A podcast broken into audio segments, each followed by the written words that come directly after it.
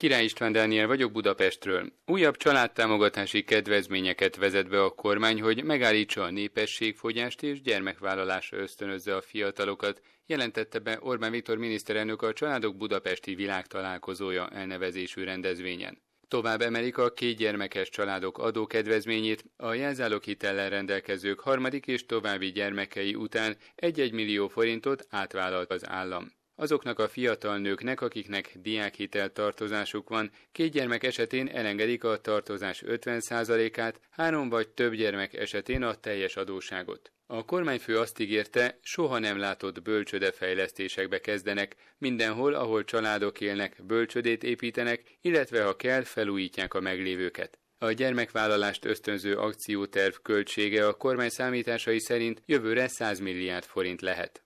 Lázár János miniszterelnökséget vezető miniszter szokásos csütörtöki parlamenti sajtótájékoztatóján bejelentette, a Nemzetbiztonsági Kabinet elfogadta Magyarország haderőfejlesztési tervét. Ennek értelmében, illetve a NATO vállalásnak elegettéve 2024-re a mostani duplájára a GDP 2%-ára nőnek az ország katonai védelmi kiadásai. Ez pillanatnyilag 400 milliárd forintot jelent, azonban a bruttó hazai össztermék emelkedésével a 2020-as évek elejére a katonai költségvetés meghaladja majd az 1000 milliárd forintot, 2022-23-ra 1200 milliárd forint is lehet. Varga Mihály nemzetgazdasági miniszter egy lapinterjúban arról beszélt, a következő két évben nagyjából 2000 új autóbuszt szerezhetnek be a volántársaságok a Nemzeti Autóbuszgyártási Cselekvési Program keretében. A buszpark már jelentősen előregedett, és a várakozások szerint a hazai gyártók is lehetőséget kaphatnak a tenderen való részvételre.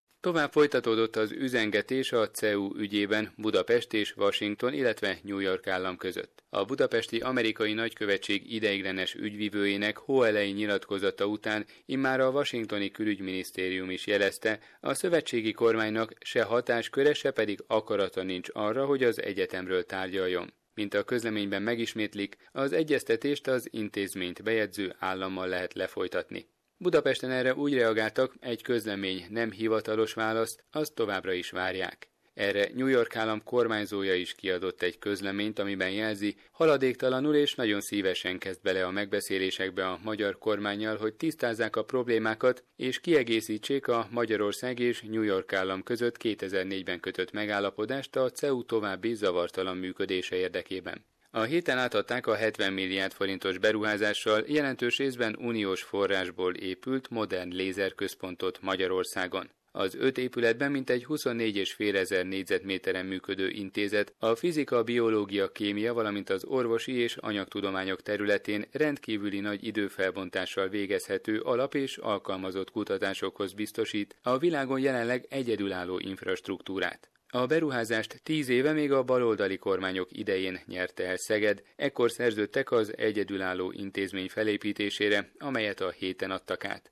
A központ várhatóan 2019-től működik majd teljes kapacitással. A hétvégén ül össze az MSP kongresszusa, az egyik napirendi pont, hogy megválasztják a párt miniszterelnök jelöltjét, aki Szeged polgármestere Botka László.